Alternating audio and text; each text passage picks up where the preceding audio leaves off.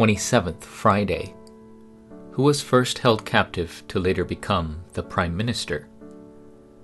To simply take it as a rags to riches story would clearly be an understatement.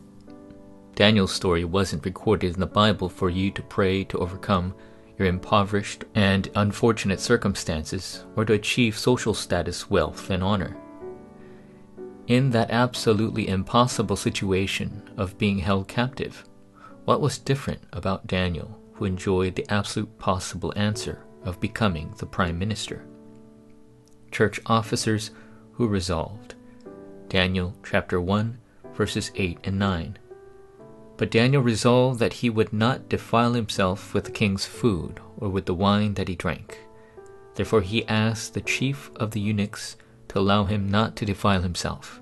And God gave Daniel favor and compassion the sight of the chief of the eunuchs. Although Daniel was held captive, he was recognized for his abilities and became a high ranking official for a powerful nation.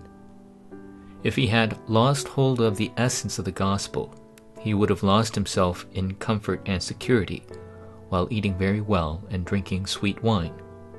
However, Daniel, who was moved by the Spirit of Jehovah God, looked at the age and lived a completely different life because he had seen God's desires. Then, what did Daniel see? Number one, those who know the reason. Daniel lived in an age when nobody knew God, and the entire nation was seized by the culture of darkness and worshipped idols. Daniel, who believed in God and held on to the covenant, resolved to not eat meat or drink wine. However, the king's evil officials tried to frame Daniel, who had gained the king's trust.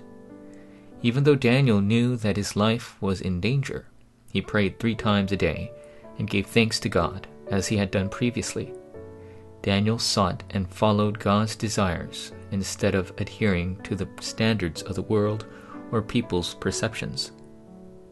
Number two, those who know a different reason. If you don't have a clear goal, you'll snoop around and become easily caught up in places where people gather. Because the Israelites had lost hold of the gospel, the temple was destroyed, they were taken as captives.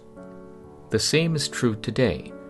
Although God has called you as the main figure of world evangelization, if you don't have any interest in God's desires, you'll eventually be controlled by the spirit of the world and live as a captive to the culture of darkness. The sole method of solving the various kinds of mental illnesses and lethargy of this age is only Jesus Christ. With the gospel, anyone can be restored and revived. Starting today, you must hold on to a different reason given by God as your life's goal and direction. Dear God, please open my eyes to see this age and world that don't have the gospel. As I live today, help me to know the reason and prepare my vessel. I pray in the name of Jesus Christ. Amen.